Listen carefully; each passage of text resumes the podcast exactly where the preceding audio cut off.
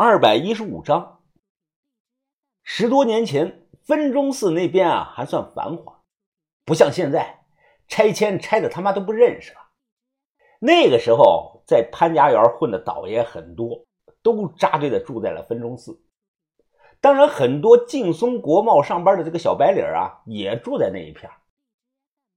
我开着金杯帮亮子搬了家，知道他俩没钱。所以，我又在潘家园大棚区帮忙租了三个月的临时摊位。之后，他们得靠自己交摊位费和交房租。三个月的时间，如果赚不到钱，那他们就不适合这一行，那就回老家去吧。早上八点多，摆好了摊位，市场上呢还没开始上人。我掏出烟，笑着给周围的摊主散了一圈，也不问彼此的姓名，就是混个脸熟。这样啊，一旦你有事儿，或者你去上个厕所啊，周围的人能帮忙照看一下。哎，看到了没有？开始上人了啊！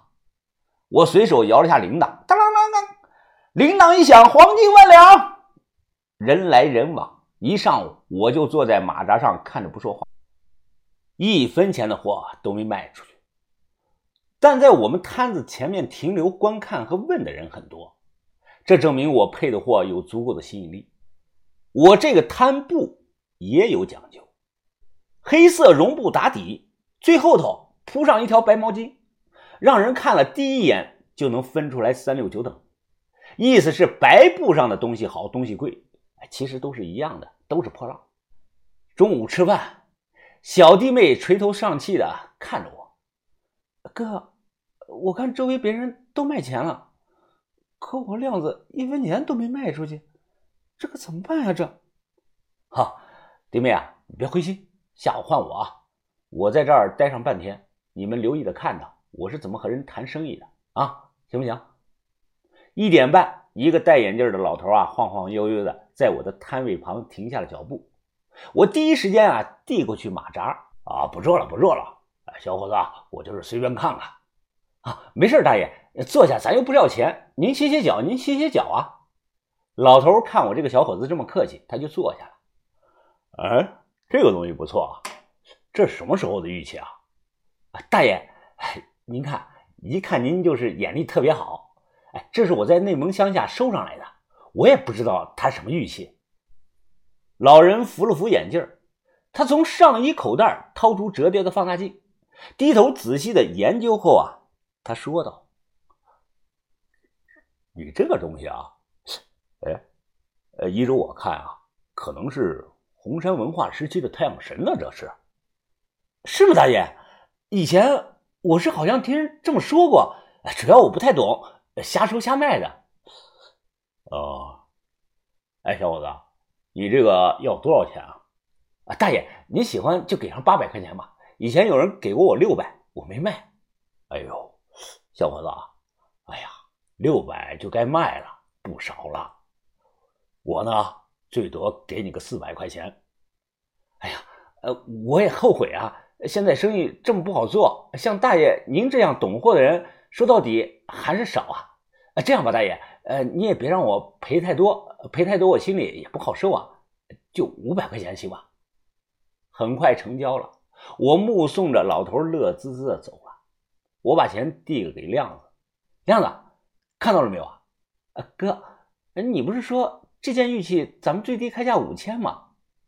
不是，那你得看是什么人呢，开什么样的价，不能死板，懂不懂啊？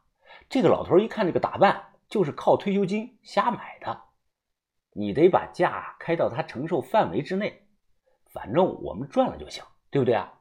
哎，弟妹，你翻下账本，看下这件货是多少钱进的。弟妹她迅速的掏出小账本翻了翻，随后她小声的。对我说道：“哥，这件东西怎么是十五块钱进的货？哎，利润还行。你们记住啊，这个老头的长什么样子，以后只要他路过，你就拉他过来坐一坐。怎么样？有心理负担？不好意思说骗人的话呀？”亮子低头说是：“哎，万事开头难嘛，钱不好挣。过了这一步啊，你们心里就好受了。如果自己都生活不下去了，还有什么好惧怕的？”你说是不是啊？好了，我有事儿，我马上要走了。再给你们小两口三点建议啊，一定要做到。第一呢，这种生意啊，就像那个钓鱼，你得坐得住啊，不管刮风下雨下冰雹，每天都要按时的出摊孩子啊，就带在身边吧。第二呢，和市场管理部门还有那几个保安，你搞好关系啊，有机会呢，就多送他们几条烟。你们在这里啊，没有自己的圈子，一旦受了欺负，别跟对方对着干，直接去市场管理部门投诉去，知道不知道？第三呢啊，就是你们两个人都注意点，做好措施，别他妈不小心又弄出个孩子出来。如果想要，等过上几年家底丰厚了，正式结婚了再说吧。嗯，哎，你哭什么呀哭？哦，没事哥，我我就是感动。呃，你放心吧。秦兄弟，明算账，这些钱我都记着呢，以后我一定加倍还你。哎，行了行了，等你有钱了再说吧。啊，就这，我走了，我送你哥。出来市场大棚，我帮着亮子整理一下衣领。哎，记得有空了，让你老婆把那个头发染回来啊。哦，我知道了，哥。小颖昨天还跟我提这个事儿呢，她有她有个好姐妹，长得挺清纯乖巧的，知道你还是单身。说想介绍给你认识，啊，去你妈的吧！我一脚呢踹到他屁股上，啊，滚你的吧！回去看摊子，别说了，我走了。之所以这么帮亮子，其实啊，我也有自己的一点考虑。潘家园作为全国最大的文物集散地，背地里高手很多。如果亮子真能做起来，那没准他以后能做我的直销渠道。我们从墓里搞出来的东西。卖价普遍偏低，因为中间要被吃一刀。如果我有个自己的直销渠道，那每年的利润就更可观了。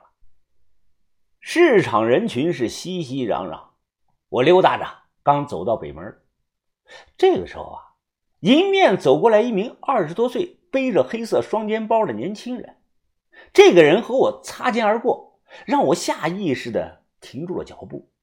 我皱眉的回头看过去。结果看到他也停下脚步回头看，互相没有说话，我们就这么对视了几秒钟，又都转身走了。潘家园是鱼龙混杂，这人应该是同行，他身上有股土味应该是最近三天内下过墓。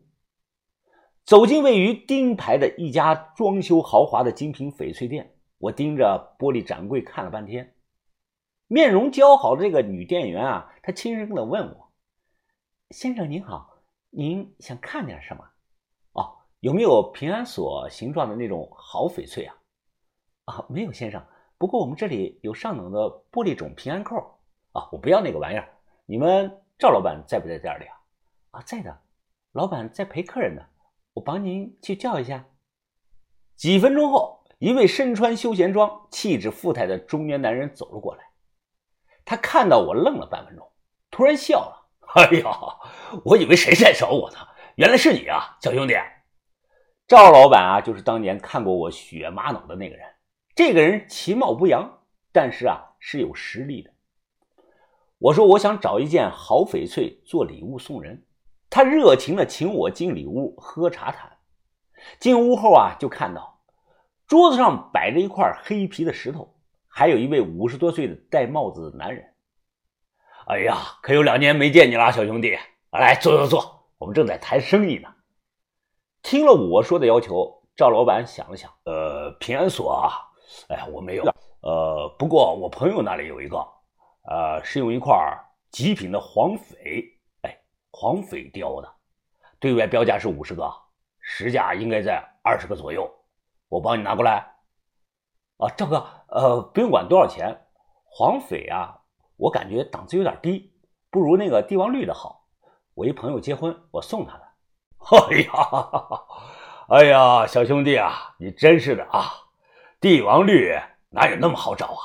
极品黄翡就够少见的了。再说了，你朋友结婚，你非要送上一件满绿的东西，哎呀，你觉得这彩头合适吧？啊！我一愣，这个我还真没考虑到。仔细一想，的确啊是有点不吉利。哦，啊，那那这样吧，不如赵哥，你你那个朋友他有空没有啊？有空的话你就让他把东西送过来，只要我看上了，不还价。啊，没问题，他住的也不远。哎，小兄弟，你稍等啊，我让他带上东西过来。他说完就打了电话，让他朋友把黄匪平安锁送过来。这个时候，那个五十多岁的男的在旁边说话了：“哦，赵老板啊，你要就快拿主意吧！啊，你要不要，那我就卖给其他人了。哎，你急什么？我这不是正研究着吗？”他调暗屋里的灯光，拿起手电往这个黑皮石头上一对，顿时看到了一抹指甲盖大小、摄人心魄的绿色。但除了这一点绿色，石头通身其他地方灯光都打不透。这是一块老坑出来的高品质的色料。我在旁边看了一会儿，就感觉啊，这块黑皮石头毒性非常大。这个石头啊，很奇怪，它皮壳非常的紧。说明内部玉质啊肯定细，但通身看不到蟒带、松花等表象。相反，石头皮壳上长了一大片的黑斑，这种黑斑行里叫黑藓。如果黑藓长进去了，那切开以后啊就是狗屁，哎，废砖头；如果没长进去，只长在了皮壳上，这种情况里头容易出牛逼的那个帝王绿。赵老板放下手电，摇了摇头：“哎呀，哎，小兄弟啊，我有点吃不准啊。你也是高手，不妨给参谋参谋。”我心里门清，他才是高手。我能看出来的问题啊，他肯定是心知肚明。之所以问我，是因为想给自己一个买下来的借口。于是我就笑着看着他：“赵哥，富贵险中求，好好一个富贵险中求。”他啪的一拍桌子，大声的就说道：“哎，就刚才那个价，你去前台拿钱，我买了，现在就切。”给了钱，现场切，不到十五分钟就切出来了。妈的，看得我真是羡慕！黑藓没长进去，那块石头中间有鸡蛋大小那么一团的满绿，几乎达到了帝王绿的水准。这种品质，随便磨一个界面就能值四十万起步。赵老板可乐坏了，对我是连声的感谢。随后，他朋友把平安锁拿了过来，我一眼就看上了。这块黄翡平安锁种水远超机油黄，品种几乎达到了天花板。正面是大师雕刻的百子百福，背面刻了“平安吉祥”四个字。赵老板又帮我去了两万块钱，我最后花了十七万买下了这件礼物。第二天礼拜一，我和于哥啊去车棚看了一眼。看到我们的三轮车安全以后，就开车赶往了正地。可能有人会想啊，你不怕人家推错车把你们的三轮车推跑了呀？不会的，谁停的车，谁存的货，牛大爷每天心里都清楚的很。就算两辆同样颜色的三轮车，大小一样，牛大姐都能百分之百的把它分开，这个就叫专业。现在也可以。住在北京的朋友，不信你就去华为西里小区那几个停车棚试试，看能不能顺利的推出来。呃，友情提示啊，以前有人这么干过啊，就是那个腿啊被人给打断了。